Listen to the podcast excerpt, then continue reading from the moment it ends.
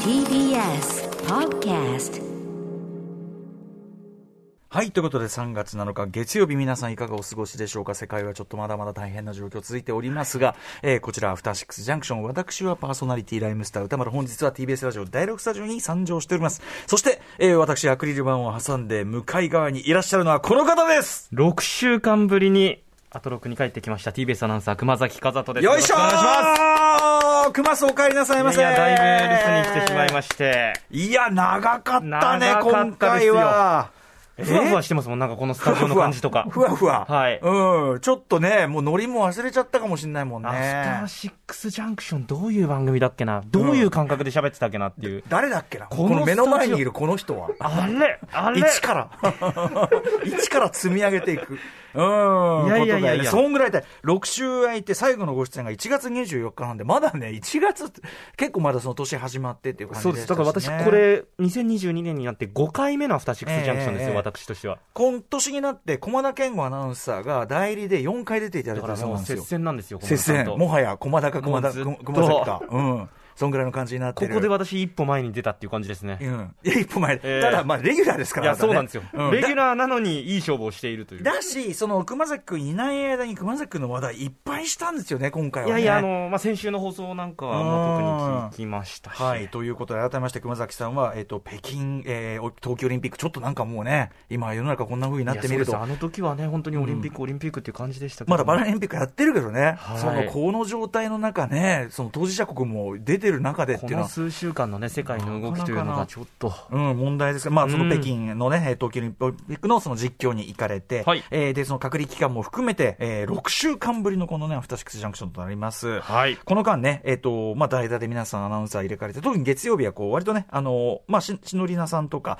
うないさんとかっていうね、まあ、あの、手慣れた方もいればですね、えー、二度目になる渡辺俊アナが来たりとか、はいえーそして新人、えー小沢幸喜アナ。小沢アナウンサーうん小沢アナウンサーの日に、そのまさにあれですよね、あの、熊須のですね、実況を流して、はい小笠原渉さんにですね、解説をいただき、えうん、もう小沢さん的には、熊崎先輩、憧れます。弟子入りさししますみたいなこと言ってね。放送は聞いてましたけどね。レシーの後にね、連絡とか来たわけではない。ないですね 。そういうこと言わない。いやいや、本当に。いい子でしたよ、とても。いや、いいアナウンサーですよ。いいとても後輩ですよ。ねなんか私がチクチクしてる、なんか嫌な先輩みたいにいいん聞こでえす。ちゃったらよくないな。熊崎君、いいんです。もうあなたはもうそういうステージじゃないんです。もう、もう事実としええて、連絡は来てませんよということは申し上げておきますという、これ、これそうです別よにね何の嫌な感情いやこれははだないですこれはよ。だってさ、小沢さんだって考えとこだよ。それでさ、ね、うかつぎだよ。実況アナウンサーの道行きますなんてさ、これは大変なことじゃないですか。いや、まあそうですよ。そうでしょ。本当に。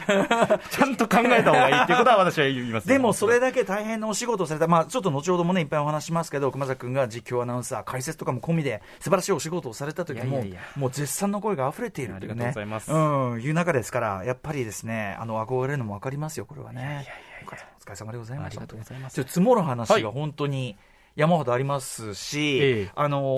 ーリウェルカムメールもいっぱい来てるんで、ありがとうございます嬉しいですちょっともうとっととね、ただ熊崎君どうかな、もう番組のこの始め方なんてもうすっかりもう、失念されて。これどうやって始まるんでしたっけ なんか声を合わせて言うみたいなくだりあったっけちょっなと待ってください、なんかこのすっとぼけにもちょっと若干風格が、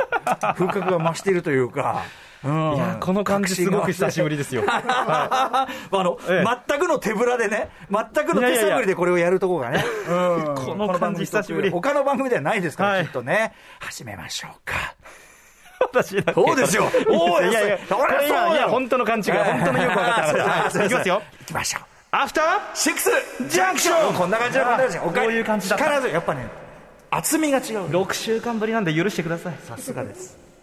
3月7日月曜日時刻は6時今4分です。ラジオでお聞きの方も、ラジコでお聞きの方も、こんばんは。TBS ラジオをキーステーションにお送りしているカルチャーキュレーションプログラム、アフターシックスジャンクション、通称アトロク。パーソナリティは私、ラップグループ、ライムスターの歌丸です。そして、北京東京オリンピックのため6週間不在でしたが戻ってまいりました月曜パートナー TBS アナウンサー熊崎和人ですよろしくお願いし改まめすましてお帰りなさいませ。ああありがとうございますあこんな SE までありがとうございます月曜ディレクター、やっぱ保坂さんなんかね、こうね、手数が多いですから、いやいやいやいやこのぐら用意してますよねありがとうございますはい。えー、ということでですね、リスナーの方からも、あの、お帰りなさいメールたくさんいただいているので、えーはい一部ご紹介させてください。えー、仮暮らしのナオトッティさんです。えー、熊須お帰りなさい。ありがとうございます熊須が最後に出演したのは1月24日、翌週1月31日は放送1000回の記念の回でしたねそうでしたえー北京オリンピックからパラリンピックに入り世の中はウクライナ危機のただ中に入っています約1ヶ月半のクマス不在期間に世の中は大きく動きましたが、リスナーとして変わらない楽しさのアトロクを期待したいです、えー会社の休憩室で北京五輪中継でビッグ映画が流れた時同僚がこれリアルタイムの声よこの人アナウンサーなのに解説してるらしいよすごくないと言ってるのを聞いて、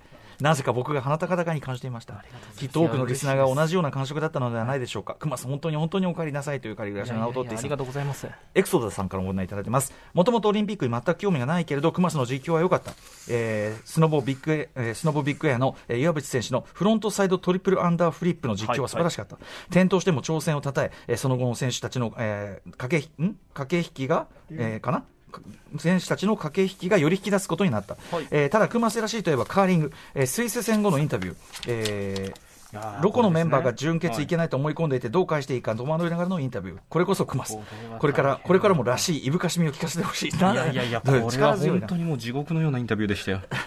え、これちょ、ちなみにカーリング、どうどういう状況だったんえでっとすですかね、準決勝で、まあ、最後、予選リーグの最終戦が日本とスイスだったんですね、はいうんうんうんで選手たちはこれ、スイスに勝たないと準決勝に進めないという思いで戦っていて、うんうん敗れたわけですよ。はいただちゃんとしたこうルールをもう紐解いていきますと、まだ隣のシートでやっていた韓国とスウェーデンのゲームがやっていて、はいでここで韓国が敗れてスウェーデンが勝ちますと、うんうん日本はその、まあ、トータルのその対戦のいろんなものが相まって4位で準決勝に進出するっていうルールだったんですけはいどはいはいはい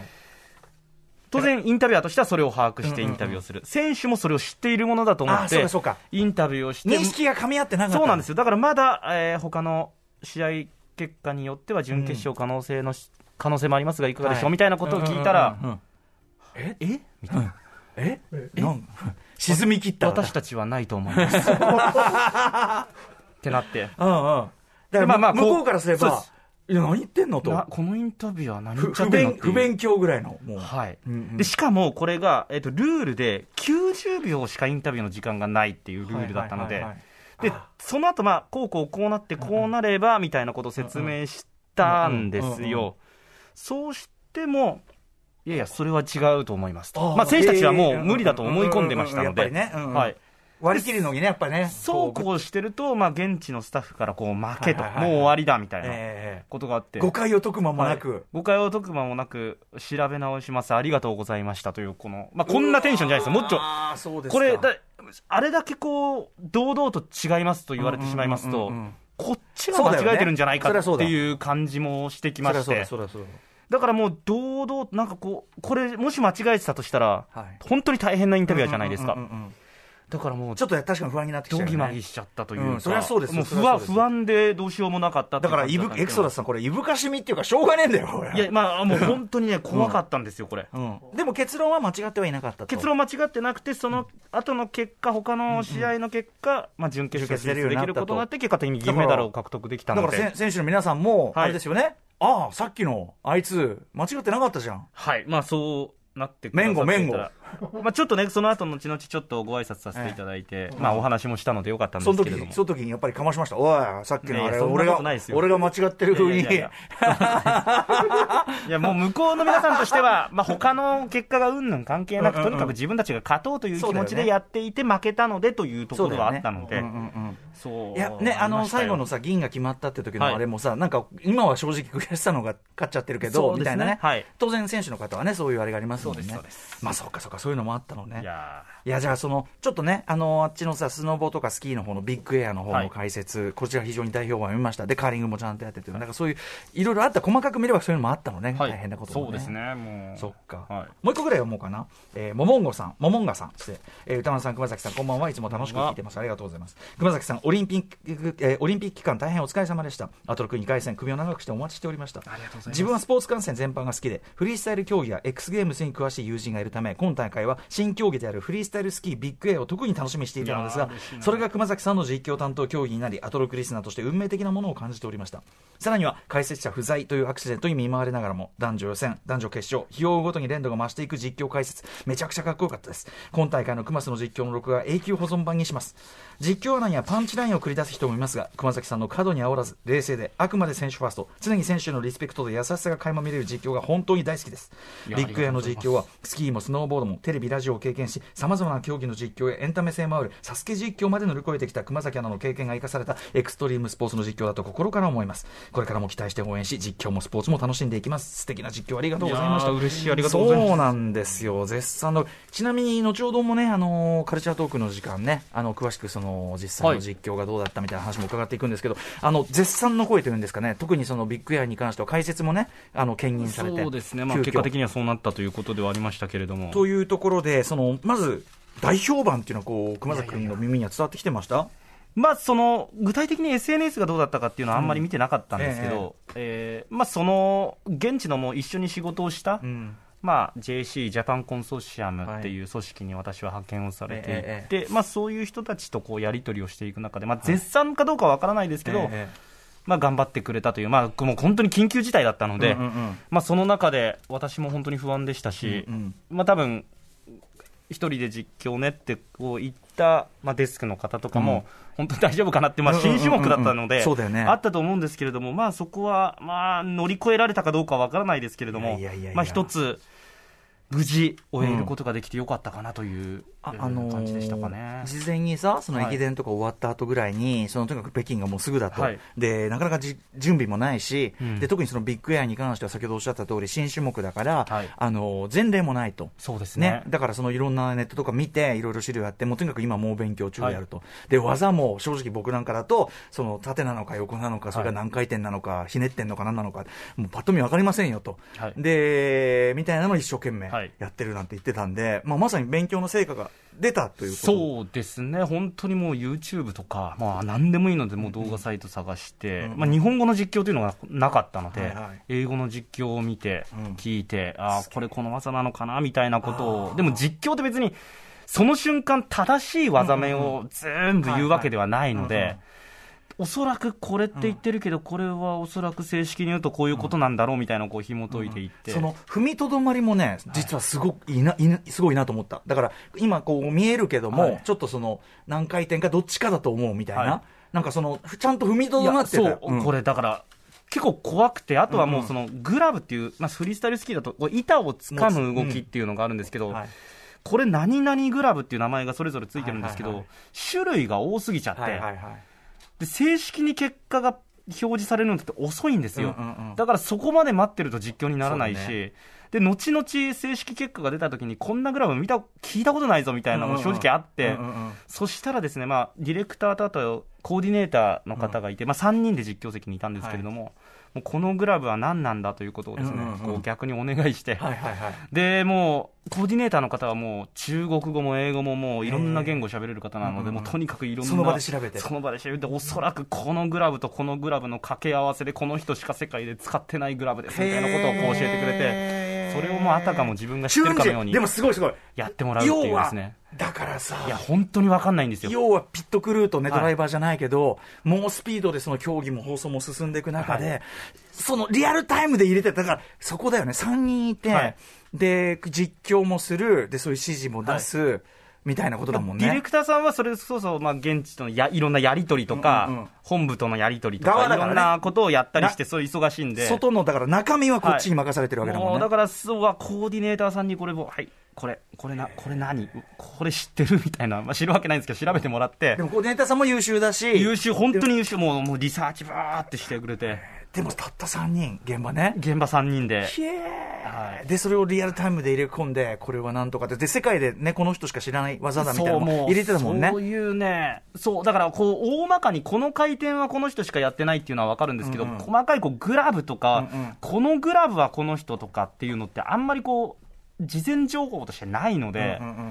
まあ、そこはもう本当に現地行って、研ぎ澄ましていくっていう感じです研ねぎ。澄まされてたよ。あといやいやい、や同時に、その、やっぱり、あの、なんていうの、立視聴者の多くは、その、あまり親しみがないタイプの、その、競技でもあるからっていうんで、ちゃんとさ、合間合間にさ、そのグラブが、その、体からできるだけ遠いところを持った方が、まあ、あ一ー般的そうにですはね良いとされていますとか、ちゃんと、見る側の、なんていうの、基礎知識みたいなのもちょこんちょこんとこう入れながいら、やー本当はね、そういうのを解説の方に言ってもらわないといやっいやいやてでいうもとねころがあって、もう自分で言うのもなんいやいやバチバチ何を自分はこんな偉そうに言ってるんだっていうところもあったんですけでもど、熊崎君が言うしかない場面だし、あとあそこも良かった、なんかその、えっと、もうメダル争いに絡んでこなくなった選手がいて、その選手が、ああのもうその技のその高度差とか派手さではなく、そのその人のおしゃれに決めてきたみたいいな、やそうですね前言ってたあのブレイキングもそういうのあるよみたいな、その大技であればいいというものでもない、はいそのそういうのもこういうこうエクストリームスポーツには大事なんですみたいなことそうですもね言ってて、あちゃんとそういうのも入れてるよスみタたイいリなッ。シュさっていうところを皆さん追求されますのだかで、らそういうちゃんときそうなんていうからこの人が今何をしようとしているのか何を狙ったやったのかっていうことも噛み砕いてやっててそれさすがいよやいやいやいやちょっとだからあれじゃない実況はい入ってたじゃないのちょっとゾーそンうですね、まあ、ゾーンに入ってて、まあ、楽しかったですね、うんうんあともう一人で全部こう、いろんなものを、生の映像を見たり、もうモニター、国際映像を見たりとか、あと目の前にコンピューターがあって、何点取ったかみたいなこう、リストがあって、あとは自分の iPad ではい見たりとか、もう一人で5方向ぐらいこう見ながら、あと自分の実際の資料を見ながらやって、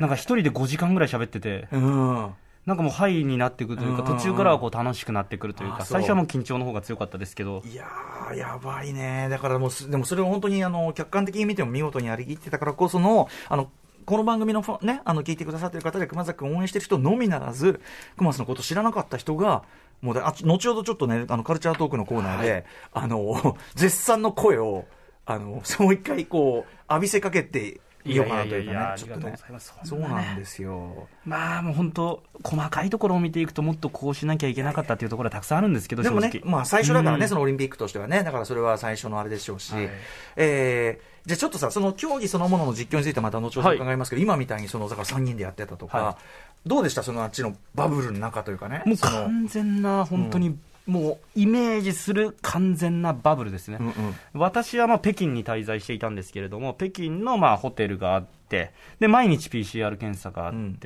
で、もう本当に、外には、専用のバス以外では出ることができないっていう状況で、んもう物理的にもう本当に高い塀があって、うんうんもうよじ登ってでも出られないぐらいの 高い、本当にか壁になってるみたいな感じでへーうん、で、もうバスがあって、そのバスが通過するときだけその門が、うんうんビーッ開いて開いて、外の世界に街だ、行くんですけども、もう街も見るだけで、バブルの中の駅みたいなところに着いたら降りることができるみたいもなう。一切外部との接触は一させない切接触なしですね。ごだから飯とかはじゃあ、ご飯は朝食だけ私日系のホテルだったんですけれども、そのホテルのバイキングがついていて、まあしっかりとしたホテルのバイキングがあって、うんそこでもう野菜とかたくさん摂取して、もう栄養は朝食で、うんうんもう全部摂取してやろうぐらいの感覚ですよね。いつ取れるか分かんないみたいなね、そういう意味ではね。で昼夜はまあ食べて、まあ、インスタントラーメンとあか、そまうあ、なんカだップラーメンとか、あらまあとはもう本当軽食的なものを食べたりとか、あと時は間がない、それはもう。まあそうですね、まあどっちか一食っていう感じになってたのと、あとは、そのホテルに、我々の泊まってたホテルは日本食と中華があったので、まあそれをたまに食べに行ったりとかして、でもまあ本当ホテル価格なので結構高いんですよ。あまあ実費でもちろん払うんですけあ、ど。そうなんだ。ほんの本当にう、もう普通に食事、中華料理一皿とご飯みたいな、まあいわゆる定食みたいなスタイルにして頼んで、日本円でどうでしょう、4000円ぐらい。えー、結構。そそれなりにやっぱりするので、うんうん。まあ、ホテル中華なので、あーでまあ、向こうの当然こう、取り分けて複数人で食べるような設定になってるのえええで、えで我々も一人でしか食べられないので、だしね、ちょっとコロナ禍的にそれどうなんだってのもあるけ一ど。一皿が多いんですよあーなるほどなるほどすでにそうだから一皿の設定がもともと取り分けようになってるので、多いので、んうんそれを私一人で食べるの結構大うんうんうん変っていう感かじだとっいったてので、取り分けもね、だからその、もうできないのでから状況はいそうなんだ。そんな感じでしちたょねっとそこは食生活不自由ね、それね。そうですね、まあでも意外とこう楽しくというか、うんうん。例によって、その、各局のさ、そはのい実況チームみたいなのが、まあ、ドリームチーム的に来てるわけですよね。そうですね、まあ、今回も NHK さんと民放各局のアナウンサーが、まあ、北京の人はもう北京の種目は北京の種目の人で同じホテルに滞在して、うんうんあとはもう張家口という北側のエリアがあるんですけど、はいはいそっちではあのハーフパイプとかスキー、スノーボード種目でビッグエア以外のものはそのああ張家口というエリアで、こっちはもうものすごく寒いということでも話題になってましたけど、ええ北京自体はまあそこまで寒くはなかったですあのね。ビッグエアのさ、あの会場がまずさ、景色がすごすぎなかった、あれ。なんなんあの向こうにある原子炉みたいなの。あれ工業団地でもともと、うんうんうん2008年の夏のオリンピックの前に、中国の空気があまりに汚いということで、あそこ、まあ、北京なんですけど、はいあの施設というのはもう稼働を全部取りやめて、うんうん地方に移したんですよ、うんで工場の跡地だけ残り続けてて、うんうん今もうその観光とかのうんうんエリアになってたりするんですけど、そのど中心にあの施設を作ったってすいう。ごいよね、はいあんな景色、ちょっと、 なんだここみたいな、最初見工てさ。業用冷却灯が4機あってみたいな。いやじゃあ使ってない、使使っっててなないいんだじゃあ冷却んですよ。灯はねそうか使ってないんですけども、 ちょっとね、見た あ目のびっくり見た目のインパクトはすごいですよね。ねえ、そんなのもありますよ。じゃあちょっとね、あの、この後6時半もカルチャートークでもね、熊崎くんのお話、はいえ引か引き続きね、あの、お土産話を聞きたいと思います。ということで、本日のメイン紹介いってみましょう。えー、ということで、はいまずはこの後6時半。はい。すぐですうね、んカルチャー界の気になる人物の動きを紹介するカルチャートークはでい、す。今夜は熊須凱旋企画、えー北京冬季オリンピックでどんな経験をしたのか、注目度が高かった熊崎くんの実況についてレポートしていただこうか、皆さんから届いたメッセージも引き続きご紹介していきます。ありがとうございますそして、えー7時からは日帰りでライブや DJ プレイをお送りする音楽コーナーライブディレクト。今夜のアーティストはこちら。あさって9日水曜日にガンダムソングカバーズ3、3作目リリースされます。森口博子さん半年ぶり番組7回目のご登場でございます。そして、 7時40分頃からは新概念提唱型コーナー、イキリ言動、あなたがついやってしまった〇〇イキリな投稿を紹介します。そして8時台の特集コーナー、ビヨンドザカルチャー、こちら。沖縄返還50周年を前に聞いておきたい。沖縄独自のチャンプルーなサウンドはどうやって生まれたのか特集。はい、ということで、沖縄といえば、安室奈美恵さん、ビギンさん、オレンジレンジさんなど、J-POP アーティストはもちろん、木梨正吉、林ンバンドなどなど、他の地域にはない独特な音楽性を持ったアーティストを輩出し、日本中を席巻し続けています。その礎にあるのは琉球王朝時代に生まれた伝統芸能や音楽そして戦後アメリカによってもたらされた音楽カルチャーこれらが絶妙にミックス、まあ、沖縄風に言いますとチャンプルされたのが沖縄独自の音楽となって今も生まれ育っていますそこで今夜は今年沖縄返還50年という節目を記念して沖縄がどんなチャンプルーな音楽を生み出してきたのかその時代背景とともに、えー、紐解いていく特集をお送りしたいと思います、ゲストは沖縄に移住しアーティストの取材を重ねたという音楽と旅のライター栗本仁さんです番組では皆様から感想や質問などをおあ待ちしています質問あのー北京五輪帰りの、えー、と実況アナウンサーとしての熊崎和人アナウンサーに聞きたいこと熊さんに聞きたいことあーありがとうござもいまメすールで、えーはい募集したいと思います歌丸アットマーク tbs.co.jp 歌丸アットマーク tbs.co.jp までお願いします読まれた方全員に番組ステッカー差し上げます SNS も稼働中ですのでフォローよろしくお願いしますそれでは「アフターシックスジャンクション」行ってみよう After Six Junction.